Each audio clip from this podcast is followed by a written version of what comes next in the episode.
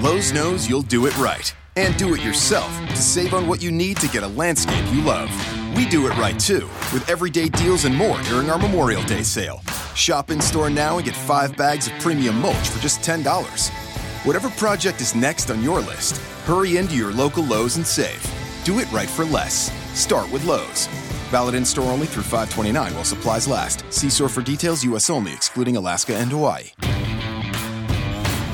Truly embracing your complexities means rejecting anything that can harm who you are, like smoking cigarettes, which can damage nearly every part of your body. Tap the banner to see more. This Free Life. Freedom to be tobacco-free. Time to take the next step with Luni Libes. This week on The Next Step, I'm here at Impact Hub Seattle with Fred Whittlesey of Compensation Venture Group. I'm a compensation consultant, which means that I advise companies on how to pay employees, how much to pay employees, and why to pay employees. This sounds like a really simple topic. Right? It seems like something anyone could do. And just be clear, every company does pay its employees. Every company that has money. By law, you're supposed to pay your employees. That's correct. It sounds easy, but it's not as easy as it sounds, because it's not about just paying them cash. You're a compensation consultant. And so there's more to it than just what's their salary, what's their hourly or annual rate. That's true. And even within the realm of cash, there are a lot of alternatives. It could be salary, it could be bonus, it could be commission. But particularly in entrepreneurial companies, equity is the bigger topic for discussion and typically a bigger interest than just the cash. Okay. Let's jump in straight to an example. You walked in and what was the problem they were trying to solve? More often than not, with entrepreneurial companies, I'm the first compensation expert they have hired. So I've come in, they've gotten to the point where they're large enough, and the point tends to be about 100 employees. Okay. I come in, they have little or no formal structure, typically a lot of chaos around compensation because it hasn't received a lot of formal scrutiny. But they have somebody doing, quote, HR at 100 people, or two. That's right. 100 people, they're going to have one or two HR people who are not going to be focused on compensation. They're going to be focused on recruiting and compliance for the most part. Okay. And so these employees, these 100 employees, have hopefully an employee agreement, because there's HR. Or not in many cases. But they negotiated a salary when they came in, and maybe they mentioned vacation days. But what else? What else goes into what else is best practices now? So I don't like the term best practices, because what could be a best practice for one company could be an absolute disaster for another. But there are some market realities, particularly in such a hot talent market. With startup companies, entrepreneurial companies, again, equity is going to be one of the topics of conversation. Do I get stock options? Do I get stock? What do I get and how much? Okay. So there's a couple of jargon terms in there. So if you're in the tech field, you probably know what they are, but a lot of my listeners are not. A lot of my listeners are out in the emerging markets. So what do you mean stock options, stock equity? What do you mean equity? See, this is why it's not as easy as it looks, because we fill our field with jargon, so outsiders can't possibly understand it. Equity is some ownership position or some potential ownership position in a company. But depending on how the company has been formed and organized, you may get a fairly standard stock option, which, yes, people in the tech world know that. They increasingly know what restricted stock units are. It's just different ways of offering an employee a chance to participate in the value growth of the company. Okay, so the norm in the venture-backed American startups is stock options, at least before they're public.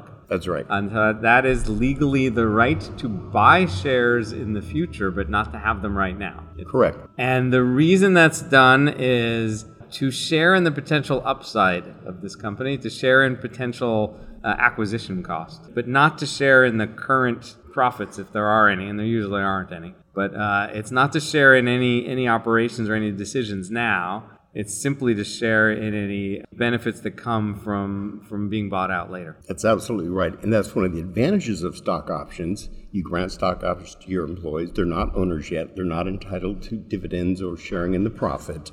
And this is where it gets fairly technical, because there are some tax advantages to options. There are some accounting advantages. Probably for the entrepreneur, the most important advantage is it doesn't require any cash. It's a way to give somebody some potential value in the future with no cash outflows today. And more often than not, it's all promise and what we call wallpaper. Exactly. So the only value they have is memories and wallpaper. And actually, probably no one ever hands out a piece of paper anymore. That's right. It's all electronic. Okay. But you introduce yourself as conscious compensation. So where's the conscious part come in? The conscious part comes in from being exposed to originally the roots of conscious business and conscious capitalism. Compensation is typically, particularly in startups, has been focused around an exit event. Grow the company, sell it, take it public. Often neither of those happens, which gets back to the wallpaper problem. But it's structuring a company so that there's more than just a focus on shareholders or owners. There are other stakeholders, and that's probably the simplest way to explain it, is that we give some consideration to customers and suppliers and the environment and all of the other parties that really do have a stake in a company, though not as clearly as the shareholders do. Okay, thanks for that. And a few months ago on this podcast, we were talking co-ops. Have you ever consulted for an employee-owned company? I have consulted not only for employee-owned companies, but farmer-owned companies. There are a lot of different kinds of co-op. Yeah. And they're probably the purest example of having to balance the interests of owners and suppliers and customers, because your stakeholders may each be all three of those. Okay, so if you're talking to a bunch of early entrepreneurs, what should they worry about now when they don't have 100 employees, where that's a long way away? Well, when I speak with entrepreneurs at the very early stage, I tell them there's some things they should be thinking about, some big items and some small items. The little things, as I call them, are, you alluded to, some basic documentation. Now, entrepreneurs are very often averse to documentation and structure. Contract. That is the term of art. And it may be a one-page letter. It may be an email. But what I caution entrepreneurs about is what kind of promises they're making, whether it's an offer letter, an email, a PowerPoint presentation, a text, or just a conversation. And how much is your work cleaning up messes? I spend a lot of time cleaning up messes, not just with entrepreneurs, but entrepreneurial disputes often escalate to litigation. Oh, yeah. And there's a surprising amount of litigation around pay in early stage companies. Yeah, when money changes hands, that's when we see the lawsuits. Right, or when money doesn't change hands, which tends to be the bigger issue. Yeah, true. Okay, yeah. And so I know Fred for years now, and he's often called as an expert witness in these cases. And you would think, well, why on earth would that be necessary? Well, people often wonder, why on earth would you need an expert witness in litigation? It's because compensation is very technical, it's very difficult to understand, and an expert witness's job is to educate a judge or an arbitrator or sometimes a jury on some very esoteric concepts that people are litigating. Is there any obvious gotcha that these entrepreneurs should worry about, such as documenting what their offer is? It's not only documenting their offer, but having a good understanding at the formation of a company.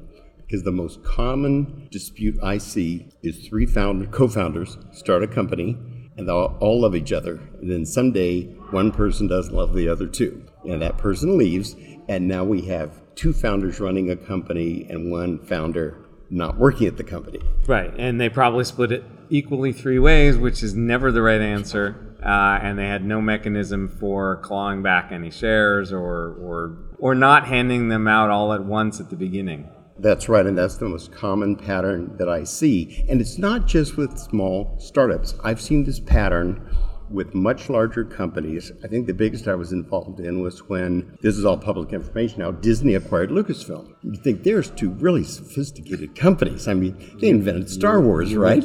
Yes, But the trail of documentation that I had to read left me wondering what the answer was. And usually by the time you read the documentation, you find the root of it. And very often, it's in the very early days where founders didn't think documentation was important. They think it conveys a sense of mistrust if you have to write it down. So you're not finding a whole lot of cap tables. Correct. Yeah. Okay. Or correct ones, at least. Oh, well, yes, you're finding a lot of cap tables and they're not agreeing with each other. Finding a lot of spreadsheets, let's say. Yeah, spreadsheets. All right. So thank you. Are there any last words of advice? I would just ask entrepreneurs to pay attention to the little things, and at the same time, they need to be thinking about the big things. which is hard to do when you're worried about getting funding and hiring people and getting your product out the door. But it's what kind of company are you going to be? Do you want to share ownership? Do you want to keep ownership among founders? Do you want a very performance-oriented culture where people can earn individual bonuses? Or do you want to share the wealth with everybody through profit sharing? There's a lot of decisions to make. All right. So thanks for coming on. Thank you. Until next time.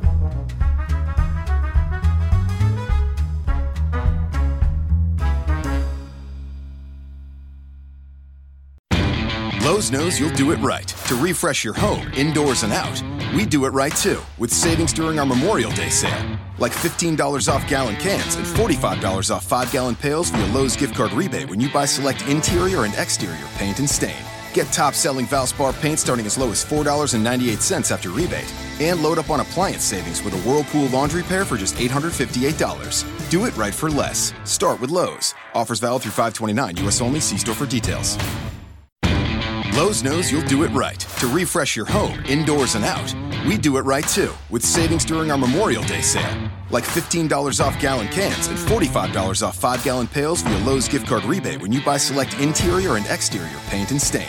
Get top-selling Valspar paint starting as low as $4.98 after rebate. And load up on appliance savings with a Whirlpool laundry pair for just $858. Do it right for less. Start with Lowe's. Offers valid through 5/29, U.S. only. See store for details.